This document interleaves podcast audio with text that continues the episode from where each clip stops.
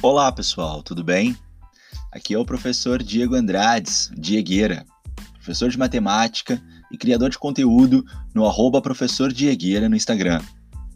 Eu fui convidado pelo Contando a História para falar sobre a fórmula de Bhaskara.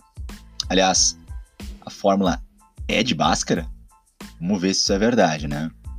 Bom, o Bhaskara ele foi um matemático indiano muito importante, tá? Ele foi o mais importante ali da era dele. Ele viveu ali no século XII, tá? Não tenho aqui as datas exatas, né? Até porque também não é uma coisa tão certeira assim, né? Os historiadores não concordam em relação às datas certas, assim, de nascimento e morte, mas é conclusível, assim, que ele viveu no século XII, tá? Ele era filho de uma tradicional família de astrólogos, né? E acabou, então, inicialmente seguindo no negócio da família. No entanto, ele acabou inclinando-se um pouco mais para a parte da astronomia, principalmente de cálculos como previsão de eclipses, né, relações de posição de astros, corpos celestes, também previsão de cálculos de alinhamentos de planetas, tá? E isso acabava, né, previsão de eclipses, alinhamento de planetas, acabava sendo útil aí para os familiares, amigos e os demais astrólogos, né, que estavam por perto dele. Após ele começou a se inclinar cada vez mais para a matemática e escreveu alguns livros, alguns deles bem importantes, tá? Como o Siridanta e o Bījagaṇita, né? Os nomes um pouquinho diferentes do nosso tradicional, né? Porque são de origem indiana. Esses livros foram muito importantes no contexto matemático, tá? Mas o livro mais famoso dele é o Lilavati, que eu vou falar para vocês já já. Mas antes eu queria deixar uma coisa aqui para vocês já irem pensando. Será que a fórmula que nós chamamos de fórmula de Bhaskara no Brasil, ela foi realmente criada por Bhaskara? A verdade é que não tem como isso acontecer. Por quê? Porque na época do Bhaskara, né, ali até o século XII, e na verdade desde muito antes disso, se tem registro desde os babilônios, já há 2000 anos antes de Cristo, de receitas, né, que seriam uma sequência de passos e etapas para se resolver problemas, como até mesmo equações de segundo grau. A questão é que essas receitas elas eram trabalhosas, elas eram cheias de passos e elas também eram muito fragmentadas em diversos tipos de equação de segundo grau. Então, se mudava um sinal, se mudava uma posição de um elemento, de um coeficiente, ele já tinha uma regra ou receita diferente. Os indianos trabalharam muito em prol da criação da álgebra, do trabalho com letras, mas ainda não foram eles que criaram as fórmulas, como a gente conhece hoje. A era das fórmulas e a criação das fórmulas, ela cresceu muito já ali no século XVI, tá?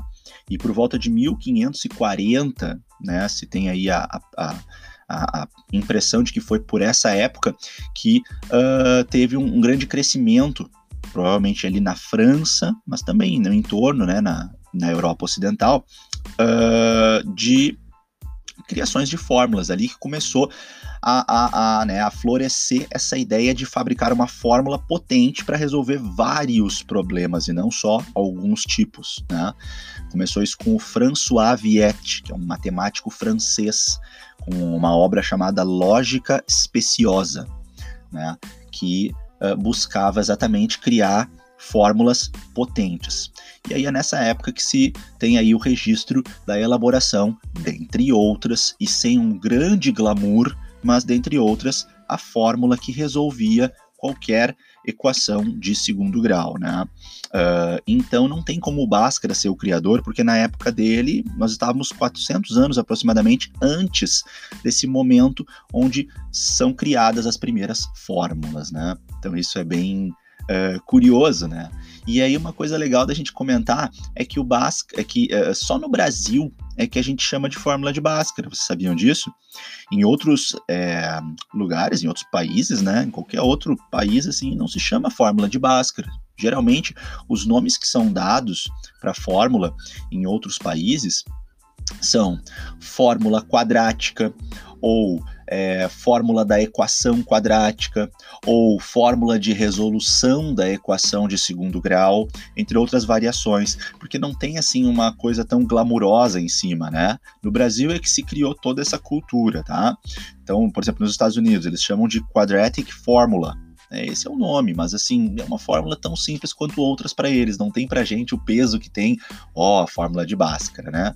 E por que será que só nós então chamamos assim, né? Uma teoria é de que um professor teria produzido um livro e se enganou ao atribuir ao Bhaskara, né, a fórmula, tá? Ou inventou isso, mas enfim, ele publicou num livro, o professor, segundo uma teoria no Brasil, e depois ele começou a ser copiado por vários, até que a coisa se enraizou de tal modo que, né, o pessoal não conseguia mais chamar de outro modo. Uma outra teoria similar a essa seria de uma tradução errada. Eu já li mais a respeito dessa teoria do que da outra, né? Uma tradução errônea, feita aí, né, de livros que tinham chegado do Brasil. Haviam livros que falavam sobre história da matemática de diferentes épocas, incluindo matemáticos indianos, como o Bhaskara, né, e o Bhaskara trabalhou bastante com equações de segundo grau, porém não elaborou a fórmula, e alguns outros livros ali do século XVI, trabalhando toda essa ideia aí da lógica especiosa de François Viète, que trazia a criação das fórmulas. Em algum momento esse tradutor teria se confundido e atribuído ao Bhaskara a criação da fórmula, né? Então, só nós aqui no Brasil é que chamamos de fórmula de Bhaskara. Em qualquer outro lugar do mundo eles não chamam assim. Se a gente chamar assim, quando a gente for falar com uma outra pessoa de fora do Brasil, talvez ela não entenda sobre qual fórmula a gente está se referindo. Que coisa, né, pessoal? Porque pra gente é tão assim natural, né? A fórmula de Bhaskara, ela é muito forte na nossa cultura, certo? Bom, voltando a falar um pouquinho do Bhaskara, o Bhaskara tem algumas lendas, né, que se falam muito sobre vários matemáticos, né, se criaram muitas histórias circundando os matemáticos, e aí é difícil de saber quais são verdadeiras e quais não são. Geralmente não se tem, assim, nenhum tipo de comprovação sobre ser verdade ou não, é apenas uma história que vai sendo passada de um para um. Uma história muito interessante sobre o Bhaskara, e aí fica para vocês, leitores, decidirem se acreditam ou não, é a história sobre a filha do Bhaskara, a Lilavati.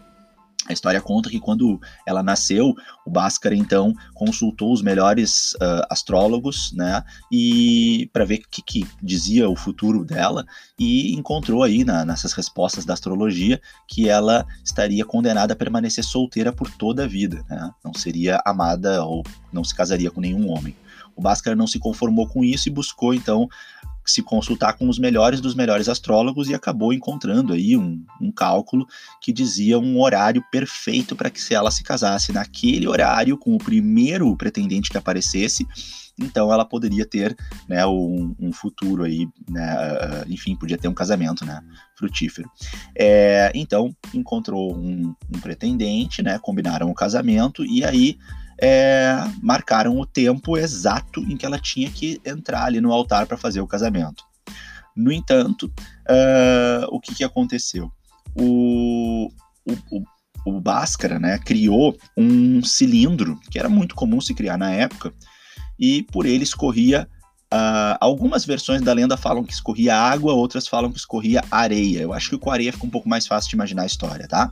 Como se fosse uma ampulheta com uma abertura na parte superior apenas. A areia ia escoando até que, quando a areia terminasse de escoar, o cálculo tinha sido feito para que o tamanho do cilindro e da areia, da ampulheta, fosse perfeitamente ajustado para que, quando a areia terminasse de escoar, a Lilavati então fosse ao altar, saísse de onde estava, né, reservada. E Bhaskara apenas pediu a ela que ela não se aproximasse do instrumento para que nada desse errado, para que ela não chegasse perto ali da ampulheta. Acontece que a Lilavati, a filha do Bhaskara, não resistiu de curiosidade quando estava sozinha na sala esperando o momento e se aproximou da ampulheta para olhar ela de perto. Quando ela olhou por cima a ampulheta, ela não percebeu que uma das pérolas do seu vestido se desprendeu e caiu dentro da ampulheta, sendo rapidamente engolida pela areia e trancando a passagem da areia e impedindo que a areia descesse. Então a Lilavati esperava que a areia descesse, a areia não desceu, e ela não foi ao casamento, né? Depois disso, eles tentaram remarcar o casamento, né? E o noivo acabou nunca mais aparecendo, e ela não conseguiu se casar e acabou ficando infeliz. A lenda continua dizendo que o Bhaskara, então, né, cheio de tristeza, mas tentando de alguma forma animar sua filha, disse que criaria um livro com o nome dela e que seria lembrado por homens de gerações e gerações muito além das gerações dos filhos que ela teria naquele casamento amaldiçoado. E esse livro chama-se Lilavati. A parte do livro é verdade, assim, o livro realmente se chama Lilavati.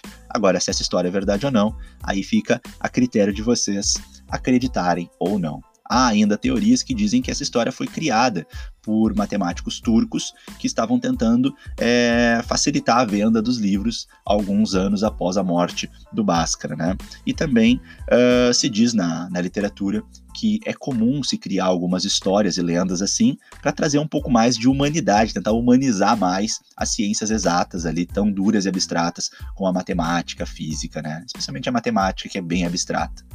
Certo? E aí, galera, o que vocês vão fazer agora? Vocês vão continuar chamando a fórmula de Bhaskara ou não? Agora que vocês sabem a verdade. Eu acho que vale mais a pena continuar chamando, né? Senão a gente não vai conseguir se comunicar com as pessoas. E a gente tá tão acostumado a chamar que fica difícil mudar agora. E não há problema nenhum nisso. O importante é a gente conseguir se comunicar, certo? Bom, galera, essa era a minha contribuição aqui com vocês. Espero que vocês tenham gostado desse podcast, dessa fala aqui sobre a história da fórmula de Bhaskara e também um pouco do matemático Bhaskara, tá? E se vocês quiserem me encontrar nas redes sociais, procurem por @professordieguera no Instagram. No YouTube, vocês podem me encontrar no canal Dieguera Matemática. E no Spotify, ouvir alguns podcasts meus sobre estudos de matemática no podcast Aprender Matemática. Obrigado ao Contando História pelo convite. E até a próxima, pessoal. Valeu, tchau, tchau.